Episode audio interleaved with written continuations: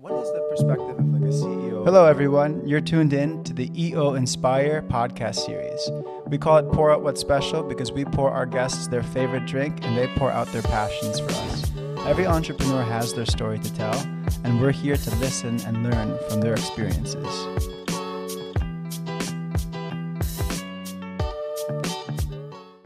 Okay, JP. How you doing? We're here. Cool, dude. And I really appreciate you being here.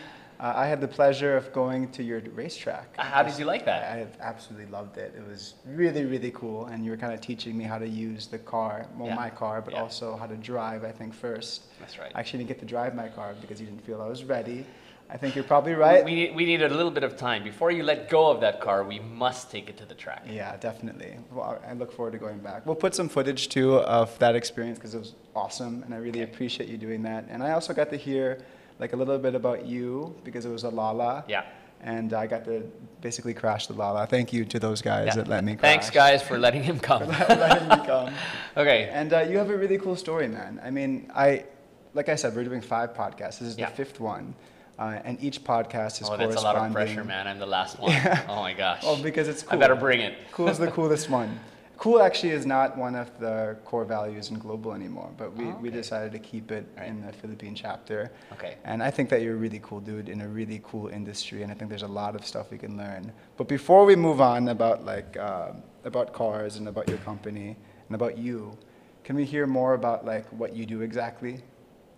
How you got into the business? Okay, so um, our um, our company's purpose, our why, and this is important for me to Core start off value. with this, yeah, is um, is to make dreams come true Mm. for our clients, our employees, and of course our shareholders. So um, I start off with that because whenever we think about uh, doing different programs or activities for our company, we're always thinking about how it connects to people wanting to achieve their dreams, right? And um, The our main dreams? company, yeah, our main company is a um, motorsports events company. So we basically teach people how to uh, drive motorcycles or race cars at the racetrack, right?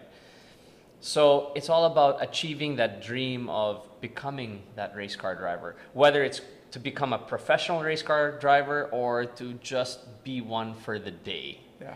And it's it's amazing when you see these. Um, we've started with young kids, right? As young as seven, eight years old, and it's crazy. Last weekend at the races, uh, the Formula V1 races that we uh, we build the cars and we organize the races. I had a 18 year old driver show up, join the race, and he had just come back from one year of driving British Formula 4. Right? What does that mean? Um, so you know F1, right? F1, of course, Then there's. F3. Okay. So it looks the same, a little bit smaller, a little bit slower. And then there's a junior formula called F4. It's even smaller still, but it Okay. looks like a Formula One car. The point is, this 18 year old boy who had done a year of British F4 in the middle of the pandemic had come home, joined our race series, and I saw him for the first time in whatever, eight years. He goes, Oh, Tito, you remember me? I said, Yeah, of course. He said, You know, I got started in motorsport at eight years old because of you. My God. And this boy is, uh, his name is Eduardo Coseteng. He's the son of Jody Coseteng, who's like a legend in motorsport in Philippines. Is going to be the next uh, Marlon Stockinger, uh, you know, going towards F1. Oh man, so he's a promising future. Oh yeah, for sure. And I recall from your For sure. lifeline too that you yourself used to drive before you got into putting up a school and all this stuff, right? Yeah. So um, I was an aspiring race car driver in my teens, and um, you know the uh, the problem is as you uh, sort of try to follow that dream, uh, you go as far as you can until you run out of money. and then I realized that um, I wanted to stay in motorsports. So how do you do that? Um, we decided that the best way to have money coming in, not going out, by spending it in racing, is to uh, share our passion for motorsports with those people that want to go racing. And that was sort of the premise of how we started our race school. It was a hobby. It started off as a hobby business between myself, my younger brother, and my girlfriend at the time, who luckily I married. and um, That was 22 years ago, dude. That was that was 22 years ago. So your entire life you've been exposed to the industry, starting from being a driver towards wanting to stay in the industry. Did you ever like get like a corporate job outside of it? Did you Okay. ever do something else different before staying in that industry? So that's a really great question. And um, the answer is yes. And it's not a yes because I wanted to, it was a yes because I had to. I had no money. So um, what happened is um, I was growing up uh, as a young boy in my teens and I was racing cars with my dad. My dad was a famous race car driver. Um, his name was Arthur Tuason. All, all- of you Titos out there will know him. Yeah, definitely. So um, what happens was um, I raced cars with him. It was great. We went from go karts to cars. We were racing in Subic. Amazing, amazing time. And then my dad dies. It was just super tragic. It happens um, almost overnight. And when I lost my father, um, we also, in the process, because of um, family fighting, uh, we lost our business. So I went from having the time of my life, uh, living in Forbes Park, racing cars, uh, to having nothing, Having to make money. having to make money, Yeah. right, and having to make ends meet. And it was crazy because um, uh, we were so we weren't poor, but we were so down on our luck that you know I, we had no house. Right, I went from living in Forbes Park to living somewhere in the south, um, and um, I wanted to stay in motorsports. Right, I wanted to continue my career. So how did I do that? I uh, I called all of my titos, titas, and all the friends of my dad, right? And um, I learned how to create sponsorship. So uh, I was lucky enough to um, uh, put together sponsorship from Shell, sponsorship from Tag Heuer, sponsorship from um, Alaska Milk of Yeah. all companies. But you were raising capital, basically. I was raising But capital what were you going to do with that capital? to go racing. Different races to go racing, to, To put go up racing. races, to put Yes. up events, to put up the school, because there's so much stuff, right? So at that time, I was um, 20 years old. I was, I just graduated, had no money, wanted to stay in motorsport, and sort of the opportunity to take the next step up was to drive what they call single seaters. They are, they look like Formula One cars, but smaller and slower. Um, but I was recruited to come and join a team, right? But I needed to come with a little bit of money. You couldn't be like totally poor and just Yeah. join. So I, uh, I, I, put, I scrambled and put all of that together, and I was able to continue my career in motorsports, racing cars, but I had to make money as well. And that's where I had to actually get a job. It was so painful, but, Yeah. but I did. What were you doing? Like, were you, were you corporate or? I, I was corporate. So what happened was um, uh, this multinational company had uh, come into the Philippines, and they were related to the products my dad was the importer for at the time. So um, I had a bit of background in those products. They were automotive paint products, so you know, painting cars and stuff. So they recruited me, and I went to work for them. Still related to cars in a way. still, yeah, of It's course, somehow- yeah, of course, it has to be. and um, what happened was um, I used uh, my my dad's contacts to um, continue selling these products for this multinational company, and I did that for about uh, three and a half years. How old are you at this point? This is after your dad This was after away. my dad passed away, so I was probably about 21. So I worked with them for about three years till about 24, 24 and a half. Nice. And at that time, I had married my, uh, my girlfriend, my wife, Jeanette. And um, so I love you. and um, uh, we had uh, two kids by that time. And we, we kind of made a decision that we didn't just want to, you know, um, get by. Because we were just getting by, right? Um, we wanted to either uh, go big or go home. And what I mean by that is in 2002, we uh, took a trip to the US. And with the last $10,000, right? That's, that's like all the money we had, $10,000. We basically blew it all on racing schools. So she went with me and we, she hung out while I was doing different racing schools all over uh, the US. Racing school's like you learning how to drive. Yeah, I was a student. Oh, so at this point, you were going to be a driver. Yeah, uh, well, Training I- to be a driver. I was a professional driver at that time, but our idea was to go to all these racing schools around the U.S., learn what we can, bring it home, and it would be a all or nothing kind of gamble. So it was cool. either it was either the race school we would come back and it would fly, or we would migrate to the U.S. and I would flip burgers and she would do makeup at Macy's. Right? It was that kind of Yeah. situation for us. And this was in 2002. It's crazy. Is there that like you know a lot, of, a lot of actors go to like LA and they're like waitresses or waiters by day and by night. Is there that kind of thing for people that aspire to be professional drivers? Like they'd have like a day job, but like maybe at night they're like driving these fast cars or something. Is there? Is, how does it work? Because I, I can imagine there's a small percentage of people that actually get to a point where they can make a career out of being a driver, right? Okay, so the misconception about motorsports, right? And um, you know, it's because everybody watches Formula One. Yeah. and it's such a glamorous Which is getting so big now, yeah, by the way, everybody's got their own yacht. They all live in Monaco. Yeah, very aspirational. You know, the, the, the joke of people that are involved in motorsport is if you want to make a small fortune in motorsports, Mm-hmm. start with a big one. Okay, I see. and it's crazy because it looks fantastic on the outside, but on the inside, the business is actually very, very tough. I'm sure. So, um, just to share with you guys, um, I have a friend that's involved that owns a Le Mans formula, uh, a Le Mans uh, 24-hour team. Right? They they go to Le Mans, they do endurance races and stuff like that, and um, you know, uh, he's struggling to make uh, ends meet. Despite being a very prestigious race. Yeah, and- yeah. of course. You know, they're talking they're talking about budgets of uh, millions of dollars a year, right? Yeah. That's Yeah. their budget to run.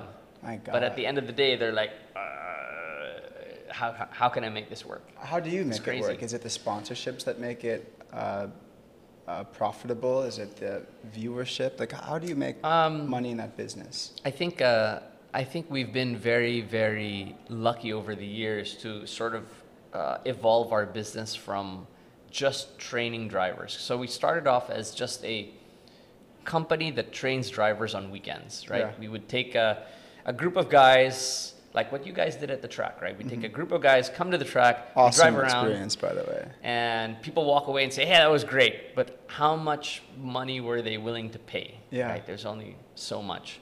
So um, over the years, we figured out um, that we would have to tweak that model.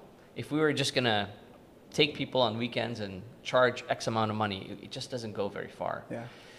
And our big break happened in 2003. So Mm. one year after we we went all in.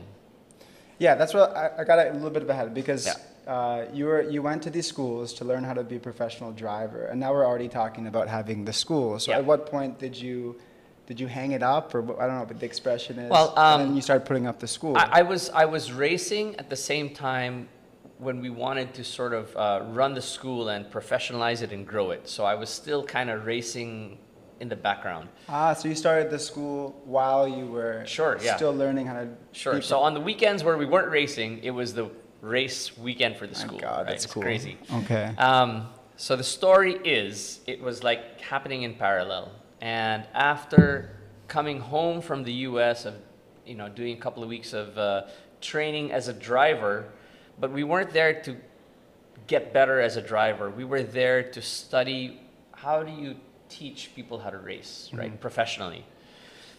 And we took that sort of curriculum, we brought it home. We went to all the different uh, race schools, um, Skip Barber. We went to this Andretti Speed Lab. We went to um, uh, this NASCAR NASCAR experience.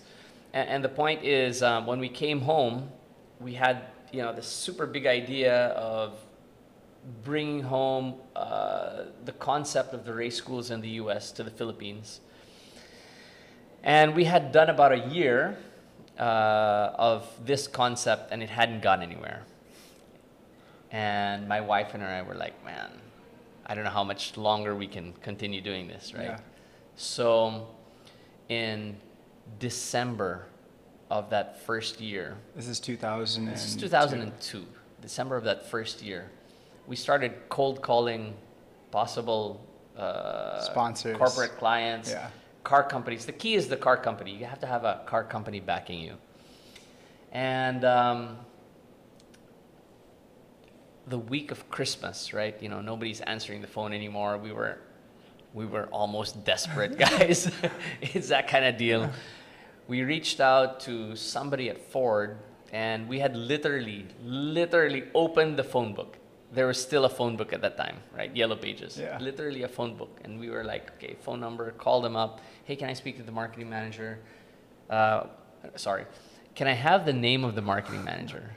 And they'd be like, oh, why? Uh, click. Call back. Hi, can I speak to uh, this person?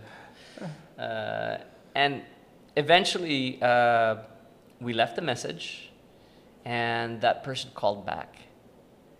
And they said, Hey, uh, I heard you guys called. Um, I heard you have a proposal. Uh, and we pitched that person on the telephone, and they said, Hey, you know what? We might be interested. Why don't you uh, uh, touch base with us after the new year? Wow. And in 2003, The next year after. the next Christmas. year, right? This was this was Christmas 2002. Yeah. You know, we called them on like January 4, bro. Can we call them already? Yeah, I think they're in. I think In they're four the days, yeah. So we called them up and we organized the meeting and um, we started a 10-year motorsport relationship with Ford. Wow. And to this day, right? Um, to this day, and it has now been, uh, it's now been 17 years. We still work with Ford. Wow. That's crazy. And that changed everything for you. Now it made the school viable. Yes. What about your career? At this point, you started that already before you were learning. You spent the last ten thousand dollars you had learning from different schools. Why did you stop driving?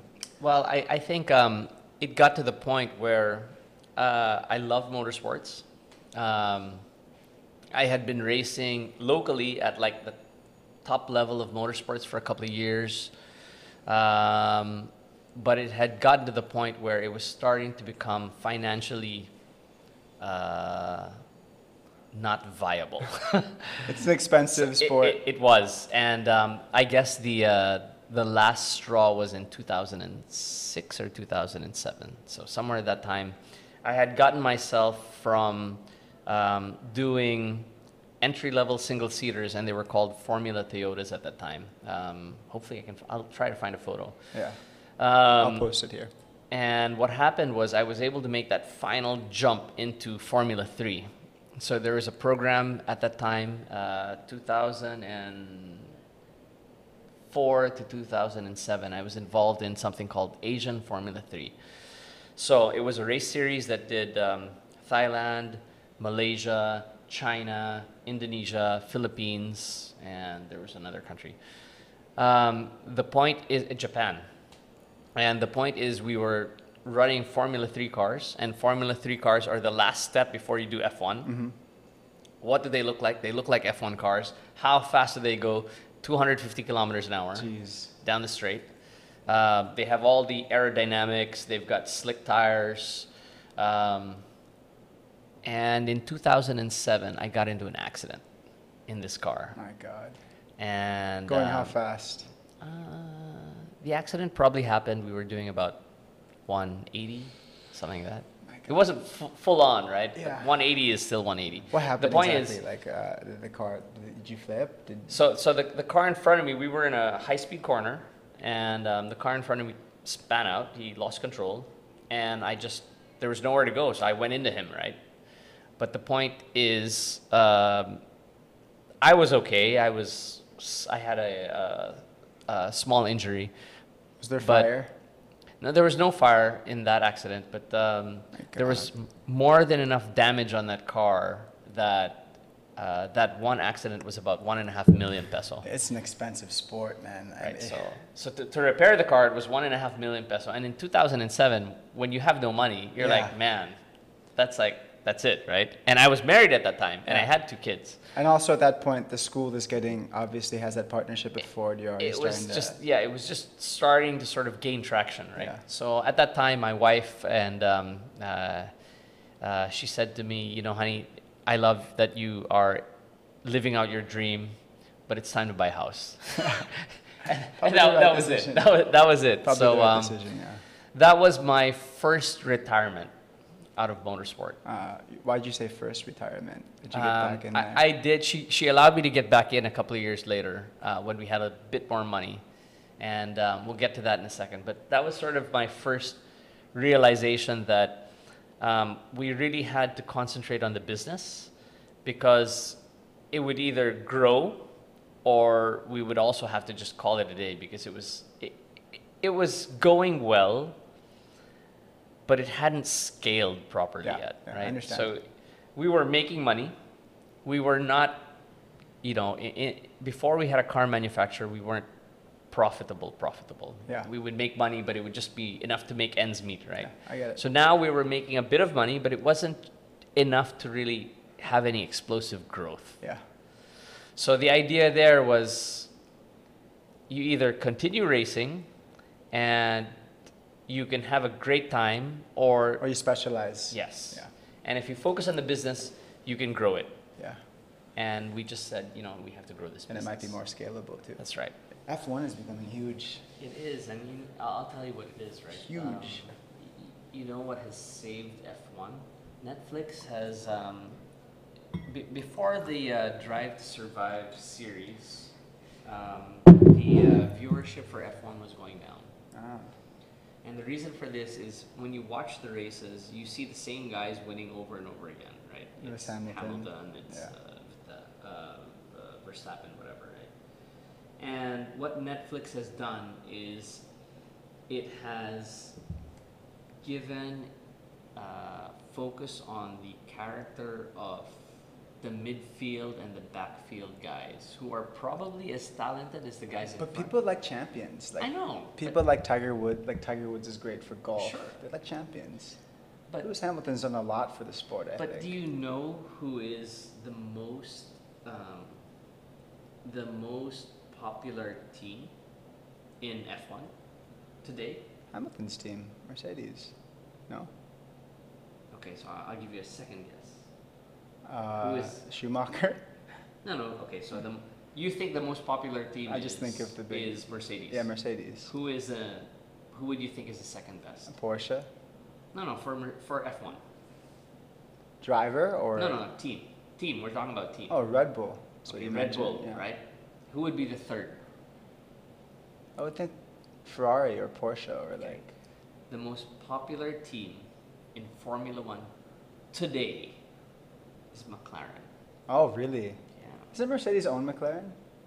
No. Oh, they have some kind of McLaren is Lando Norris and Ricciardo, uh, Daniel Ricciardo. They are the most popular Formula One team. Not driver, but team. team. Yeah. And it's because of Netflix. Ah. It's fucking insane, dude. So I have these uh, mugs. I'm gonna send you one. I'm gonna get them next week. They have um, racing. Oh, I like that. them. What's behind you doesn't matter. In order to finish first, you have to finish. Don't fear failure. Fear not having the chance. If it doesn't challenge you, it won't change you. I like that. And um, it's it's because we um, our race series Beautiful. is called Formula V1 Race Challenge. Now this is the this the is car the, we build. That's the car you build. Yeah. That's Yeah. awesome. So you saw them racing, right? You I them did, yeah. Yeah. yeah. So that was the race last weekend. Dude, how much does the do those cars cost? Okay. Um, so those cars. How much is Lewis Hamilton's car? Wow. Um, a Formula One car chassis to build a chassis is probably about uh, close to twenty million dollars. Jeez, that's just the chassis. That's just the chassis. That doesn't Why? include the There's, engine. there's just so much R it's and all D that carbon fiber and R and D and you know all the parts that go into that are like made once or twice, right? Yeah. They make one and then they make like a spare and then that's it. Oh my gosh. So everything is um, bespoke. It's like having a bespoke suit, right? Yeah, it's it's, just like completely personal. So they they make them. They only make two of them a year, and then they make spares. Mm. That's it. So a crash would be pretty devastating on the on the books. That's why you see it in the in the videos, right? When somebody crashes, everybody's like, "Oh my god!" Yeah, exactly. Yeah. But I think people really want to see the crashes. Sadly, Of course. it's horrible, but like that's what people want to see. That is the action, right? Yeah, that's the action. Okay, so where are we Okay, so I want to talk. Uh, we talked a lot about F1 and about how cars work.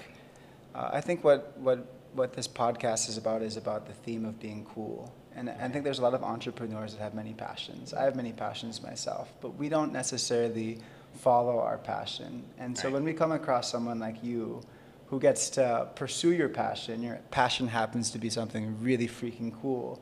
It's like, what advice would you give to entrepreneurs that maybe they want to pursue their passion, but maybe they don't think they can make a career out of it, you know? Is it worth it in the end? Okay. Could you see yourself doing anything else if it Um, made you more money, for example? Okay, so great questions, and um, I'll tell you guys, um, all of my friends in EO, right? I ask, I battle with the question of how much is enough all the time. We had this talk during did. at- at your Lala. And um, the reason why I have this question is, you know, you work so hard, right? And sometimes you're on that hamster wheel, it's just going around and Yeah, around. You don't know whether you're really making a dent in what you're doing. Um, and, and, and the point is, um, uh, you could be doing other things, right? Spending time with family, going on vacation. But no, you focus on your business. So, um, everybody looks at our business and they're like, God, you guys are so lucky. Yeah. It's amazing. Seems very glamorous to me. Dude, it's been 22 years. yeah. Freaking hardship. then the first 10 years, right, was a super struggle. But dude, like super I go into your office, you have a view of the track, and you hear these cars whizzing by it like over 200 kilometers an hour. It seems like a pretty cool office to me. it, it, it's cool, but again, the struggle to get from where we started to where we were cool. So, this bar is bigger than my office when we first started. My office when we first started was probably um, three meters by four meters. Is this It was a- 2002? this was in like, yeah, 2000, right? 2000, 2001. My office was a 12 square meter room Mm-hmm. where half of it was a mezzanine. So if you stood up, you would bump your Hit head. your head. Dude, it was me, my wife, and my brother literally for years. And um, it. So the question is would you tell other entrepreneurs to follow their passion?